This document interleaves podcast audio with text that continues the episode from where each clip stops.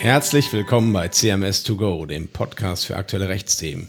Wir diskutieren hier mit Expertinnen und Experten aus unterschiedlichen Fachbereichen Themen, die die Rechtswelt bewegen. Heute begrüßen wir Sie wieder zu einer neuen Folge unseres Update Gesellschaftsrecht, in der wir folgende Fragen klären. Ist der Geschäftsführer ein Arbeitnehmer? Braucht jeder Geschäftsführer einen Dienstvertrag? Worauf sollten die Parteien bei der Ausgestaltung eines Geschäftsführerdienstvertrages achten? Und wer entscheidet über Streitigkeiten zwischen dem Geschäftsführer und seiner GmbH? Ja, und am Mikrofon begrüßt ihr wieder Herr Dr. Daniel Otte. Ich bin Partner bei CMS Köln und mit einem Schwerpunkt auf gesellschaftsrechtlichen Streitigkeiten hier tätig. Und heute habe ich mir eine ganz besondere Verstärkung besorgt, denn neben mir sitzt Julia Prokop. Ja, Daniel, vielen Dank. Herzlich willkommen auch von meiner Seite. Julia Prokop. Ich bin Rechtsanwältin bei CMS Deutschland in Köln und dort im Arbeitsrecht tätig. Ja, liebe Julia, herzlich willkommen. Du bist ja den meisten Hörern wahrscheinlich auch bekannt, weil du ja in unserer Reihe CMS2Go den Podcast einfach Arbeitsrecht moderierst. Und auch ich hoffe.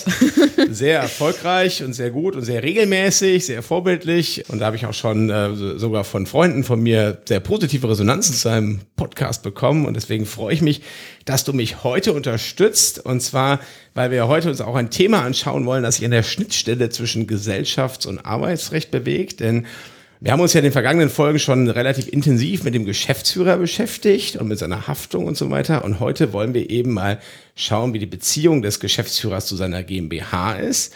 Und die wird ja durch den Dienstvertrag geregelt. Und immer wenn es um Geschäftsführerdienstverträge geht, da rufe ich eigentlich, muss ich mal sagen, im Arbeitsrecht an.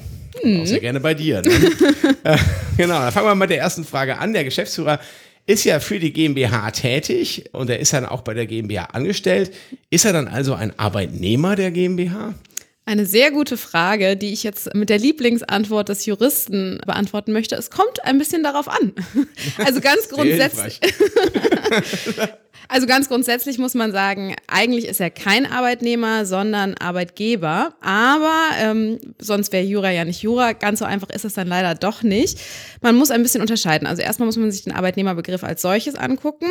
Der ist in 611a Absatz 1 BGB sogar definiert. Also Arbeitnehmer ist nach nationalem Recht, wer sich aufgrund eines privatrechtlichen Vertrags im Dienste eines anderen zu weisungsgebundener, fremdbestimmter Arbeit in persönlicher Abhängigkeit verpflichtet. Also die meisten Geschäftsführer sind nicht weisungsgebunden, sondern üben selbst Arbeitgebertätigkeiten aus. Deswegen meine Antwort grundsätzlich Nein, sie sind keine das Arbeitnehmer. Jetzt, das ist jetzt witzig, dass du sagst, dass er nicht weisungsgebunden ist, weil wir vor zwei Folgen gerade diskutiert hatten, dass der Geschäftsführer sehr wohl natürlich die Weisung der Gesellschafterversammlung beherzigen muss, aber das sind eben keine Weisungen im arbeitsrechtlichen Genau. Sinne, ne? Da hast du natürlich recht, aber ähm, es ist so ein bisschen, man muss differenzieren. Also, es gibt einmal BAG-Rechtsprechung, es gibt BGH-Meinung und dann gibt es auch noch die Meinung des EuGH. Deswegen beim Arbeitnehmerbegriff alles sehr kompliziert. Schauen wir uns erstmal an, was der EuGH sagt. Der EuGH sagt nämlich, dass zum Beispiel Fremdgeschäftsführer, also Geschäftsführer, die keinen Anteil an der Gesellschaft haben, dass sie sehr wohl Arbeitnehmer sein können, was das Ganze dann ein bisschen komplizierter macht. Das heißt, man muss immer gucken, ist jetzt die Norm, die ich gerade anwende, nach nationalem Recht, hat die auch irgendeinen ähm, europarechtlichen Bezug. Wenn es zum Beispiel eine europarechtliche Richtlinie gibt, die man beachten muss, dann muss man diesen europarechtlichen Arbeitnehmerbegriff anwenden und dann kann zum Beispiel der Fremdgeschäftsführer ganz gerne mal auch Arbeitnehmer sein. Wenn man dann aber jetzt in der Norm ist, wo keine europarechtliche Richtlinie existiert, dann gilt nur der deutsche Arbeitnehmerbegriff und dann fragen wir uns, sind wir bei der BGH-Rechtsprechung, die, wie du ja sicherlich weißt, euer Turf, da sagt der BGH, Arbeit, Geschäftsführer sind nie Arbeitnehmer. Oder genau. es gibt das BRG, das sagt, hm, kommt auch wieder darauf an. Also ganz grundsätzlich sind Geschäftsführer keine Arbeitnehmer nach dem BRG. Aber ausnahmsweise kann der Geschäftsführer, wenn er unselbstständig und weisungsgebunden tätig wird, eben Arbeitnehmer sein. Und weisungsgebunden der sagt das BAG, Fremdgeschäftsführer oder Geschäftsminderheitgesellschafter, die beiden können durchaus mal weisungsgebunden sein. Das ist dann aber wieder eine Abwägung im Einzelfall. Also ja, kommt wahrscheinlich auch sehr stark, krass, ne? Es kommt wahrscheinlich auch sehr stark auf die Struktur der GmbH an. Ne? Mhm. Hast du, ich meine, wenn du so Geschäftsführer in so einer Tochtergesellschaft, in so einem Konzern bist, ne, ja. dann hast du ja in der Regel nur einen Gesellschafter, das ist eben die Muttergesellschaft und da die jeweiligen Geschäftsführer, die können dir dann direkt sagen, hier, ne, mach mal dies, mach mal jenes, besorgt die Bleistifte, kaufen Radiergummi bei der. ehrliche Genau. so, ne? Die typische Weisung. ja, ja, also, also hatten wir vor zwei Folgen schon diskutiert, ne? Kaufen nur noch Melita Kaffeefilter ja, genau. und so weiter, ne? Und das ist halt schon ein Extremweisungsgrund. Ja. Hast du hingegen so die typische Familiengesellschaft, mit ihren so, sagen wir mal, vier oder fünf Gesellschaftern, ja, dann, äh, die, die dann auch natürlich in einer Gesellschafterversammlung erstmal ihren Willen bilden mhm. müssen. Mhm. Da würde man wahrscheinlich auch einen Fremdgeschäftsführer nicht als Arbeitnehmer einordnen, weil der eben äh, nicht jetzt dauernd Weisungen erteilt bekommt, sondern allenfalls mal so alle Jubeljahre, wenn die genau. Gesellschaft dann mal einen Beschluss fassen. Ne? Genau. Ah, okay, dann fassen wir mal kurz zusammen. Also äh, Vorsicht, ähm, äh, in der Abgrenzung sind wir europarechtlich, dann haben wir Arbeitnehmerbegriff teilweise, sind wir im deutschen Recht, dann haben wir es in der Regel nicht. Und das bedeutet dann eben auch, kein Kündigungsschutz, richtig? Genau, und da, da ist jetzt total irrelevant, welch, auf welchen Arbeitnehmerbegriff man abstellt, weil im ähm, Paragraph 14 Kündigungsschutzgesetz ganz klar steht, dass eben Organe keinen Kündigungsschutz ge genießen und deswegen, da müssen wir jetzt gar nicht definieren, Arbeitnehmerbegriff ja oder nein, sondern der Geschäftsführer hat auf jeden Fall keinen Kündigungsschutz, solange er als Geschäftsführer bestellt ist. Okay, also das ist ganz klar. Kein Geschäftsführer kann sich auf Kündigungsschutz berufen. Genau. Vorsicht, liebe Geschäftsführer, ne, das ist, da kann so ein Aufstieg im Konzern auch genau. mal schnell böse enden. Ne? Äh, und was, wie ist das mit Sozialversicherungspflicht? Das ist ja auch immer ein, ein Thema für die Gesellschaft, ob sie jetzt dann auch noch äh, Rentenversicherung und Krankenversicherung abführen muss und so weiter? Grundsätzlich sind Geschäftsführer sozialversicherungspflichtig, also das ist dann wieder so ein bisschen verwirrend, aber es gibt auch hier wieder Ausnahmen. Meine ja. Lieblingsantwort sind wir wieder bei, es kommt darauf an. Also wenn es mal einen Mehrheitsgesellschafter gibt oder einen äh, Geschäftsführer mit Sperrminorität, sind diese dann sozialversicherungsfrei. Aber Fremdgeschäftsführer bzw. Minderheitsgesellschafter sind äh, eigentlich sozialversicherungspflichtig. Auch da gibt es wieder Ausnahmefälle, aber ich würde jetzt sagen, wir merken uns einfach mal den Grundsatz, dass die Sozialversicherungspflicht besteht. Genau, da gibt es halt also auch Geschäftsführer, die im Übrigen keine Arbeitnehmer im Sinne des Arbeitsrechts wären, diese dann aber sozialversicherungspflichtig. Genau. Das ist geil. Also äh, herrlich. Deswegen sind wir auch so wahnsinnig beliebt in der Bevölkerung als Juristen. als ja, Juristen, ne? Als war ja. so klar und präzise geregelt. Äh, äh, aber äh, kurz, also nochmal äh, Wrap-up. Ne? Normal, also kein Geschäftsführer hat Kündigungsschutz, Punkt eins. Ne? Genau. Zweitens, jeder Geschäftsführer grundsätzlich sozialversicherungspflichtig beschäftigt. Wieder Ausnahme, er ist selber Mehrheitsgesellschafter, dann nicht. Ne? Okay. Da gibt's ja noch manchmal den Geschäftsführer, der, glaube ich, so aufsteigt und dann, wo man dann den Vertrag wieder kündigt. Ne? Genau. Und dann ist man, genau, das ist ja das, wo die Arbeitsrechtler mal wahnsinnig Wert drauf legen, dass die Reihenfolge der Kündigung richtig ist, weil wenn ich dadurch den Fehler mache und ich kündige Nee, ich berufe den erst ab, genau. Mhm. Ich berufe den erst ab, den Typen, und der hatte noch einen alten Arbeitsvertrag. Dann kommt dieser alte Arbeitsvertrag, so ein bisschen, äh, wie heißt das, aus dem Loch Ness da, ne? Dieses Ungeheuer, so wieder raus, ne? Hier bin ich wieder, ne? Und, Schönes Bild, so habe ich mir das noch nie vorgestellt.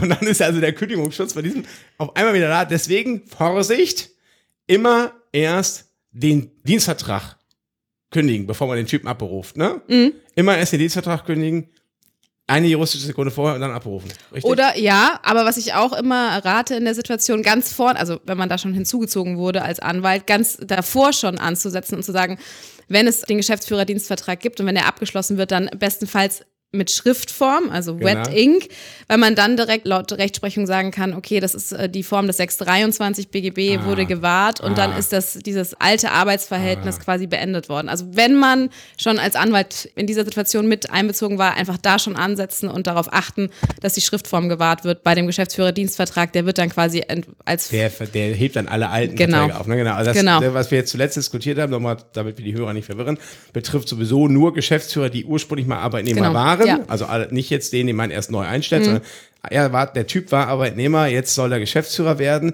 Und da bitte aufpassen, dass wenn man dem Geschäftsführer Dienstvertrag gibt, dann wirklich echte Schriftform, also der Typ muss selber unterschreiben, genau. wo er denkt, ne? Genau, und dann hat man den alten Arbeitsvertrag aufgehoben, da muss man sich keine Gedanken mehr hinten raus machen. Und wenn man das nicht beachtet hat, dann bitte, bitte, bitte immer erst den Dienstvertrag kündigen und dann den Typen abberufen und nicht andersrum. Genau. Und beim Kündigungsdienst da natürlich auch alle anderen Verträge mitkündigen. So. Okay, wunderbar. Dann braucht jetzt also ein Geschäftsführer dann trotzdem einen Vertrag wenn er schon keinen Kündigungsschutz genießt, können wir ihn nicht einfach auch so beschäftigen. Also als Organ wäre der ja auch wirksam bestellt, das kann mhm. ich jetzt mal so verraten, ne?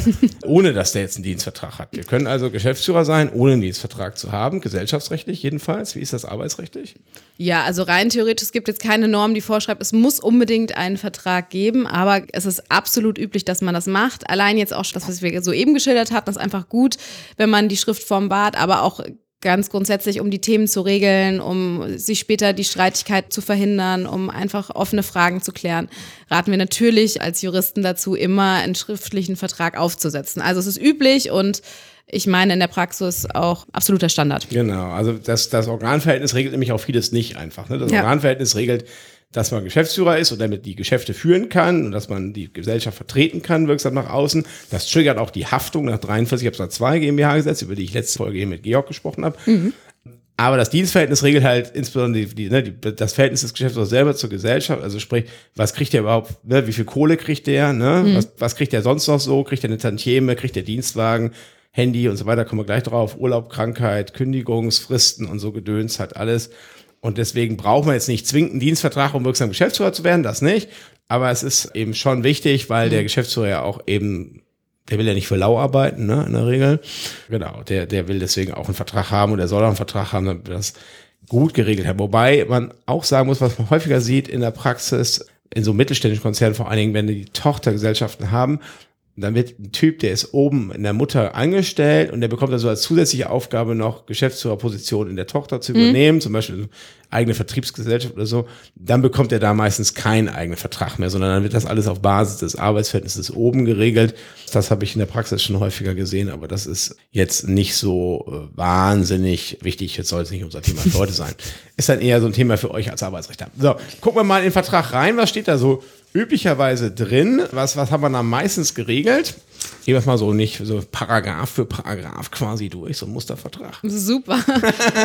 also erstmal natürlich einleitend die Position und die, die Aufgaben, die der Geschäftsführer wahrnimmt. Dann manchmal oder oft die Möglichkeit, dass er befreit ist von dem Verbot von In-sich-Geschäften, also nach 181 BGB. Dann so Themen wie Geschäftsführung und Vertretung und dann dieses tolle Thema, diese Prosatext, den du sicherlich kennst, also Geschäftsführungsbefugnis und dann kommen ganz viele Ausführungen, wo man dann gerne auch mal den Gesellschaftsrechtler wieder hinzuzieht ja, und den Katalog der zustimmungspflichtigen Geschäfte, wo wir Arbeitsrechtler dann eher wieder draußen sind und ihr ja, Gesellschaftsrechtler wieder das ist in der Tat mehr unser Thema. Ich finde das immer geil. Da steht am Anfang so drin, der Geschäftsführer hat die Geschäfte der Gesellschaft in Übereinstimmung mit den Vorgaben des Gesetzes zu erfüllen. Ja. Super. steht dann da so vorne drin, als Keine ob weiteren Fragen. wenn er das nicht geregelt hätte, gegen alle möglichen Gesetze verstoßen. Der Hintergrund ist natürlich, dass der Geschäftsführer in der Regel ja kein Jurist ist und man ihm deswegen Dinge, die im Gesetz drinstehen, Ne, auch zum Beispiel, dass er sich an Gesellschaftsbeschlüsse halten muss. Das ergibt sich eigentlich aus dem Gesetz, mhm. steht aber in jedem Geschäftsverdienstvertrag vorne irgendwie immer drin, weil man halt eben sagt, er soll das nochmal lesen. Der weiß das ja sonst gar nicht. Ne? Der ist ja vielleicht gar kein Jurist. So, meistens ja nicht. Genau. Und dann haben wir diesen Katalog zustimmungspflichtiger Geschäfte. Der ist häufig im Geschäftsverdienstvertrag geregelt, aber Vorsicht, mhm. weil häufig ist er nämlich auch in der Satzung geregelt. Ja? Mhm. Haben wir also in der Satzung der GmbH steht ein Zustimmungskatalog und im Geschäftsverdienstvertrag nochmal und dann stehen die manchmal im Widerspruch zueinander und da geht die Satzung vor. Das ist ganz wichtig. Die Satzung geht vor. Manchmal haben wir es auch in einer Geschäftsordnung geregelt, die von der Gesellschafterversammlung noch extra beschlossen wird. Und auch die geht vor. Ja. Und da muss man also aufpassen. Am besten guckt man, dass man das nur an einer Stelle regelt. Entweder in der Satzung, dann lässt man mhm. das Geschäftsverdienstvertrag weg und verweist einfach auf die Satzung, oder man sagt in der Satzung nichts dazu und regelt den Geschäftsverdienstvertrag. Na, genau. Na gut, aber das ist so am Anfang, wie gesagt, viel so, ich sage das immer Prosa-Text, weil das wiederholt eigentlich nur das, was im Gesetz oder in der Satzung ohnehin schon drin steht. Und jetzt kommen wir aber zu den eigentlichen dienstvertraglichen oder arbeitsrechtlichen Themen dazu. Ja, mein Lieblingsthema, dazu haben wir auch schon eine Podcast-Folge gemacht, ist das Thema Arbeitszeiten. Ah. Da gilt grundsätzlich, dass das Arbeitszeitgesetz für den Geschäftsführer keine Anwendung findet, wobei wir hier jetzt wieder bei dem wunderschönen Thema sind, was wir eingangs schon hatten, der Fremdgeschäftsführer und der europarechtliche Arbeitnehmerbegriff, mhm. weil es ist tatsächlich so, dass das Arbeitszeitgesetz, ähm, da gibt es eine Arbeitszeitrichtlinie der EU und das heißt, man müsste hier eigentlich den europarechtlichen Arbeitnehmerbegriff anwenden und deswegen könnte es rein theoretisch sein, dass er zukünftig für den Fremdgeschäftsführer noch ja was auf uns zukommt. Also dass dieses ganze Thema Arbeitszeiten, Arbeitszeiterfassung da gegebenenfalls auch greift. Also ich weiß noch nicht sicher, aber ähm, ich wollte nur schon mal hm. sagen, you never know. Am meisten steht da mal drin, der Geschäftsführer ist an genau. Arbeitszeit nicht gebunden. Genau. Wochenendarbeit, Überstunden, alles abgegolten. Ne? Genau. So, der, der, der, der macht 24-7 eigentlich diese Geschäftsführungstätigkeit. Genau. Und ja, wenn das jetzt äh, sich irgendwann mal ändern sollte und das Arbeitszeitgesetz dann doch irgendwie durch die Hintertür für den Fremdgeschäftsführer Anwendung findet, dann wäre das natürlich nicht so gut. Aber Probleme kommt, kommt für die Zukunft kommt der eine oder andere Geschäftsführer noch mit so einer Überstundenklage um die Ecke. Um Gottes Willen. Genau. Dann haben ja. wir meistens das Thema Nebentätigkeiten. Genau, das äh, Thema Nebentätigkeiten, wobei ich zu der Überstundenklage noch sagen muss, das kann man natürlich dann abgelten. Ne? Also Überstunden muss Ja. man nicht zahlen ab einer gewissen Vergütung. Da muss ich als Arbeitsrechtler jetzt Ah, nochmal kurz reinspringen. Du verdienst ja so viel Geld, ne? Genau. Jeden Monat nimmst du dir deine 10.000 Euro mit nach Hause, ne? Ab dem Moment, wo man über der Beitragsbemessungsgrenze verdient, da So. kann man die Überstunden tatsächlich abgelten. ist also ja- da wollte ich nur kurz reingrätschen. Das haben ja die meisten Geschäftsführer. Eben, genau. Naja, okay, toll. Also, äh, dann Verbot Nebentätigkeit, genau, das ist auch ganz oft geregelt. Dann so Fragen wie auch das nachvertragliche Wettbewerbsverbot, weil das tatsächlich, ja, also da gilt dieser 74 HGB fortfolgende, der bei äh, Arbeitnehmern gilt, also den wir quasi im Arbeitsrecht immer anwenden, der gilt bei Geschäftsführern jedenfalls nicht direkt. Das heißt, da kann man auch ein bisschen freier Regelungen treffen und muss sich nicht, also normalerweise sind die Vorgaben des 74 HGB ja sehr strikt, da muss man eine Karenzentschädigung in einer gewissen Höhe zahlen und bei Geschäftsführern kann man da ein bisschen mehr, ja, mit mehr Freiraum entscheiden. Also das ist eigentlich auch gar nicht so schlecht. Ja, dazu finden sich auch Regelungen. Dann so Themen wie natürlich die Vertragsdauer, wie gekündigt werden kann und ja, die Möglichkeit einer Freistellung, zum Beispiel, wenn der Geschäftsführer abberufen wurde und es dann quasi eine Kündigungsfrist einzuhalten gibt, äh, dann wird er meist freigestellt. Und dann das wunderbare Thema Kopplungsklausel, was wir auch sehr gerne mögen. Und zwar ist es ja so, ich weiß nicht, ob ihr da in den letzten Folgen schon mal drauf eingegangen seid, das Thema Trennungsprinzip, also dass Organstellung und der Anstellungsvertrag ganz grundsätzlich voneinander zu trennen Genau. sind. Genau. Das hat dann natürlich zur Folge, wenn der Geschäftsführer seine Stellung als Organ widerrufen wird, nicht automatisch sein Geschäftsführerdienstvertrag endet. Und um hier dann in der Praxis unglückliche Situationen aufzulösen, hat man meist in den Geschäftsführerdienstverträgen so eine Kopplungsklausel, die dann vorsieht, sobald der Geschäftsführer abberufen wurde, endet auch der Geschäftsführungsdienstvertrag natürlich nur zum nächstzulässigen Termin. Genau, das ist also der Widerruf der Geschäftsführerstellung, also die Abberufung als Geschäftsführer gilt als ordentliche, ganz wichtig, ordentliche Kündigung äh, des äh, Geschäftsführerdienstvertrags zum nächst- nächstmöglichen Termin und Kündigungsfristen, die in so einem Geschäftsführerdienstvertrag geregelt sind, sind ja meistens relativ großzügig. Genau. Also, weil gerade der König- Geschäftsführer ja keinen Kündigungsschutz genießt, ne, lässt er sich meistens so also drei oder sechs Monate Kündigungsfrist gewähren, also meistens sogar sechs Monate. Mhm. Sechs mein Eindruck, meistens, ne, ja, meistens sechs, genau damit er dann ein halbes Jahr lang Zeit hat, sich was Neues zu suchen und so, muss ja auch sein. Ne?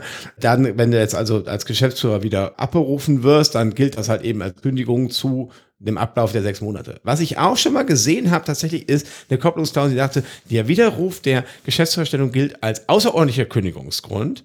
Und das hat dann aber das Oberlandesgericht Frankfurt, ja, du verziehst das schon so das Gesicht, das sehen die Hörer jetzt leider nicht, aber du guckst auch ein bisschen, na, das, das haben die wirklich da gemacht, war eine Schweinerei, diese Klausel.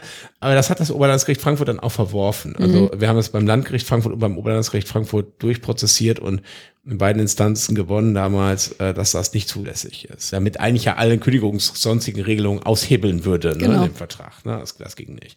Genau. Dann Vergütung hast du meistens natürlich, ne? Gegebenenfalls, ja. Ne? Also, ja, wie gesagt, außer, ne, der Typ ist sowieso oben angestellt und so kriegt da Ja. sein Geld oder so. Aber meistens hast du eine Vergütung, ja? Und vor allem Tantieme-Regelungen. Ne? Also Genau. bei Geschäftsführern sehr beliebt, dass man nicht nur die laufende Vergütung, sondern variable Vergütungsbestandteile in jeglicher Form ähm, aufnimmt. Genau. Und das ist ja auch nicht nur für den Geschäftsführer selber sinnvoll, sondern auch für die Gesellschaft, weil der ja dann auch in- incentiviert ist. Genau. Ne? In dem Zusammenhang auch mal gerne beliebt virtuelle Beteiligung. Ne? Das ist so, wir tun so, als ob der Typ hier Gesellschafter wäre und zahlen ihm dann entsprechend eine ja, Vergütung, die sich am Gewinn bemisst. Da muss man allerdings extrem aufpassen bei der Gestaltung, weil die Tantieme ja ihrerseits, also für die Gesellschaft sind das ja Ausgaben und die mindern ja den Gewinn. Wenn man da jetzt nicht das vernünftig regelt in der Klausel, dann hast du so ein dass die Tantieme ja irgendwie sich, sich, sich selber mindert, ne? Also die Ausgaben für Tantieme, Tantieme mindern, ein bisschen ab- absurd. Deswegen immer, immer regeln, dass natürlich der Gewinn vor Tantieme relevant ist für die Bemessung der Tantieme. Und da kann man natürlich noch so Späße machen, wie, wie die Zinsen rausrechnen oder, oder, oder reinrechnen oder wie auch immer. Habe ich jetzt neulich mal gemacht, vor einem Jahr hier mit dem Jonas zusammen, ne, Kollegen von dir, äh, da kann man auch so eine Abfindung wurde da geregelt, die dann auch die, die Wertsteigerung in der Zeit, wo der Typ Geschäftsführer war, abbilden sollte. Haben wir dann mühsam Klausel erarbeitet mit Wirtschaftsprüfer und so. Hui. Die Klausel haben glaube ich, zwei Seiten ein, das war geil. Und mit WP dann auch ziemlich rumgestritten. Das war aber echt ziemlich, muss man sagen, ziemlich professionell dann am Ende gemacht, so, ne, weil der, der eigentlich wirklich wie ein Gesellschafter dann also gestellt wurde, der Geschäftsführer, war echt ganz cool. Genau. Dann das also Tantieme-Thema, aber wirklich bitte, bitte, bitte nie ohne Anwalt. äh, ja, wirklich, weil sonst, ich habe auch mal eine ganz schreckliche Tantieme-Klausel gelesen, die bei einer Personenhandelsgesellschaft die Tantieme von den Entnahmen abhängig machen sollte. Ich meine, aber der Geschäftsführer ist mega abhängig davon, ob der die Gesellschaft überhaupt entnommen haben. Ne? Mhm. Und die haben natürlich nie entnommen, ne? Die haben sich dann immer so Darlehen gegeben. Das ist total abstrus. Gut, machen wir mal ein bisschen weiter, okay. sonst ver, verhaspeln wir uns hier noch. Wir wollen ja auch fertig werden. Dienstwagen ja. haben wir noch meistens so Themen, ne? Wollte ich gerade sagen, das ist super beliebt, ne? Also ja. ich glaube, es gibt wenige Verträge ohne den Dienstwagen. Ich glaube, es gibt ganze Anwälte, die haben ihr ganzes Anwaltsdasein auf das Thema Dienstwagen gestützt. Du hast schon recht, es gibt auf jeden Fall Leute, die das gemacht, ja. Ja, also das ist ganz wichtig. Da kann man dann auch zum Beispiel so Themen äh, regeln, wie dass die Gesellschaft schon die Herausgabe des Dienstwagens verlangen kann, ab dem Moment, wo der Geschäftsführer von seinen Diensten freigestellt ist. Ja. Ne? Also quasi nach der Abberufung als Organ. Das ist auch beliebt bei den ja. Gesellschaften dann wiederum. Dann so Themen wie Versicherungsschutz. Natürlich ganz weit vorne ist das Thema DNO. Da ähm, machen wir eine eigene Folge noch zu. Ne? Ah, okay, dann super. genau, meine nächste Folge kündige ich jetzt schon an Spoiler mit Alexander Hoffmann, Versicherungsrechtler hier im Haus. Ja. Ach ja, sehr cool. Ja. Freue ich mich. Ja, dann so Themen wie Geheimhaltungspflichten. Das sollte auch immer noch mal geregelt werden. Mhm. Und Arbeitnehmererfindungsrechte. Da ist wichtig zu wissen, dass für Geschäftsführer das Arbeitnehmererfindungsgesetz keine Anwendung findet. Und deswegen raten wir hier auch immer dazu, dass man da nochmal eine vertragliche Regelung zu aufsetzen sollte. Also das ist sowohl für die Gesellschaft als aber auch für die Geschäftsführer wichtig. Also einmal für den Geschäftsführer besteht das Risiko, dass wenn es keine vertragliche Regelung gibt, dann gibt es viel Rechtsprechung, die tatsächlich sagt, er kriegt keine Vergütung in Anführungsstrichen für seine Erfindung, hm. die er im hm. hm. Rahmen des Dienstverhältnisses gemacht hat. Bei der Gesellschaft ist es so, meist nimmt die Rechtsprechung tatsächlich an, dass ähm, die Erfindung Erfahrungen, die das Organmitglied mit Hilfe der Ressourcen des Unternehmens während seiner Tätigkeit gemacht hat, dass das Organmitglied, also der Geschäftsführer in dem Fall dann dazu verpflichtet ist, äh, diese technische Entwicklung an das, dem Unternehmen anzudienen. Aber wenn man auf Nummer sicher gehen will und da Streitigkeiten ja, verhindern will im Vorhinein, sollte man einfach eine kurze vertragliche Klausel dazu aufnehmen. Natürlich nur in den Bereichen, wo es tatsächlich dann auch relevant werden könnte. Ja, das ist vor allem bei, bei Technik, technisch genau. relevanten Unternehmen. Aber mega aufpassen, weil eben das Arbeitnehmer Recht so da nicht gilt. Das genau. ist echt wichtig, dann auch bitte immer einen Anwalt hinzuziehen. Sowieso immer einen Anwalt hinzuziehen. beste Message hier des Podcasts. Nein, das wirklich so, so Stellen, die echt sind, können wirklich einem nachher auf die Schnauze genau. äh, fallen äh, oder auf die Füße fallen, so, wenn man sie nicht berücksichtigt. Na gut. Dann, also nochmal hier zusammenfassen, Geschäftsführer-Dienstvertrag ist unabhängig von der Organstellung, ne, ganz wichtig regelt das Verhältnis zwischen dem Geschäftsführer einerseits und der GmbH andererseits und sieht insbesondere Regelungen zur Vergütung, zur Arbeitszeit und zum Urlaub vor und insbesondere wenn es um Tantieme und Arbeitnehmererfindungsrechte geht, nie ohne Anwalt. Richtig? Genau, das ist richtig. So, da kommen wir zur letzten Frage auch schon. Welches Gericht ist eigentlich zuständig, wenn sich die GmbH und der Geschäftsführer streiten? Und da können wir mal festhalten, die Arbeitsgerichte sind es dann schon mal nicht jetzt, oder? Wenn der Geschäftsführer kein Arbeitnehmer ist, so? Genau, der Geschäftsführer ist kein Arbeitnehmer und jetzt auch ganz unabhängig von dieser Streitigkeit, die ich ganz am Anfang dargestellt habe. Im Paragraph 5 Arbeitsgerichtsgesetz steht, solange der Geschäftsführer Organ der Gesellschaft ist, muss die Streitigkeit vor den ordentlichen Gerichten geführt werden. Ach, das selbst dann, wenn der Arbeitnehmer ist ja, dieser, wenn, wenn, es, wenn das BAG da einen anderen Arbeitnehmerbegriff äh, anwendet, dann ist es trotzdem irrelevant in dieser Konstellation. Also da es gilt immer, dass diese Streitigkeiten vor den ordentlichen Gerichten durchgeführt werden müssen, solange er als Geschäftsführer bestellt ist. Ab der Sekunde, ah. wo er nicht mehr bestellt ist, da muss man dann tatsächlich wieder diese schwierige Abgrenzung vornehmen. Ist er gegebenenfalls Arbeitnehmer nach der Auffassung des BAG? Und wenn dieser Arbeitnehmerbegriff in dieser Situation greifen sollte, dann landen wir vor den Arbeitsgerichten und nicht mehr vor der ordentlichen Gerichtsbarkeit. Ah, okay, das ist jetzt wieder hier Nessie, ne? Also was wir vorhin schon hatten. Da muss man echt, da muss man komplex aufpassen. und man sollte am besten einen Anwalt fragen. Ja. mein Rat. wenn, die, wenn, die, damals in Schottland genug Anwälte hätten. Ne? Genau. Nee, aber ernsthaft, also ähm, das fand ich jetzt nochmal, das war jetzt für mich auch lehrreich, das hätte ich nämlich gar nicht gewusst. Also der Geschäftsführer, bei Prozess mit dem Geschäftsführer tatsächlich immer vor dem ordentlichen Gericht, solange der Typ Geschäftsführer ist. Als Organ ne? bestellt, genau. Solange ja. der Typ als Organ bestellt ist, ne, dann immer vor das ordentliche Gericht und Problem, deswegen wieder erst Kündigung des Dienstvertrags und dann erst Abberufung, mhm. ne. Problem dann, wenn der abberufen wird, dann zack, dann könnte es sein, dass der in der juristischen Sekunde auf einmal sagt, ach, jetzt kann ich zum Arbeitsgericht gehen. Und Arbeitsgericht ist immer ein bisschen schwieriger, weil tendenziell, ja, muss man sagen, eher beschäftigtenfreundlich. Ne? Ja, das würde ich Die Landgerichte bestätigen. sind da schon mal eher so auf Seiten der Gesellschaft, kann man sagen. Ne? Weil die sind nämlich dann grundsätzlich zuständig, die Landgerichte, die, die ordentlichen Gerichte, das sind ja meistens dann die Landgerichte und nicht die Amtsgerichte, weil die Typen ja mehr als 5000 Euro verdienen. Mhm. Und dann eben, wenn das Landgericht dann entschieden hat, dann Berufung zum Oberlandesgericht und schließlich zum BGH. Und was man natürlich auch machen kann, ist eine Schiedsklausel aufnehmen in so einen Geschäftsführerdienstvertrag. Dann geht's halt zum Schiedsgericht. Das sieht man allerdings selten. Also ich habe schon auch einige Joint Ventures beraten und Beteiligung von Private Equity Unternehmen, die hatten überall eine Schiedsklausel drin. Im Gesellschaftsvertrag, in der Gesellschaftsvereinbarung, überall Schiedsklausel. Nur im Geschäftsführerdienstvertrag hatten die keine, obwohl die Geschäftsführer auch genau die Typen waren, die auch in der Gesellschaft beteiligt waren. Also die waren Partei der Gesellschaftervereinbarung, mhm. die waren sozusagen auch von der Satzung betroffen, weil die Gesellschafter waren und da überall immer Schiedsklauseln und äh, Schiedsverfahren, aber im Geschäftsverdienstvertrag eben nicht und das sieht man selten. Also ich habe ehrlich gesagt sogar noch nie einen Geschäftsverdienstvertrag mit Schiedsklauseln gesehen. Ja, ich nicht. Aber okay. heißt nicht, dass das nicht gibt, ne? Ja. Haben ja auch noch nicht alles gesehen, so, ne? Also vielleicht, wenn einer einen hat, ne, kann er sich ja mal bei mir melden. Man lernt nie äh, aus, ne? aber, aber sonst eben meistens ordentliche Gerichte und da kann man sich auch ganz schön streiten. Unter anderem dann über die Haftungsthematik. Und da sind wir dann einerseits wieder bei der letzten Folge und andererseits bei der nächsten, denn da soll es ja wieder um, um die NO-Versicherung gehen. Erstmal heute, das war's jetzt mit dem Geschäftsverdienstvertrag. Ich danke dir ganz herzlich, Julia, dass wir das hier zusammen gemacht haben.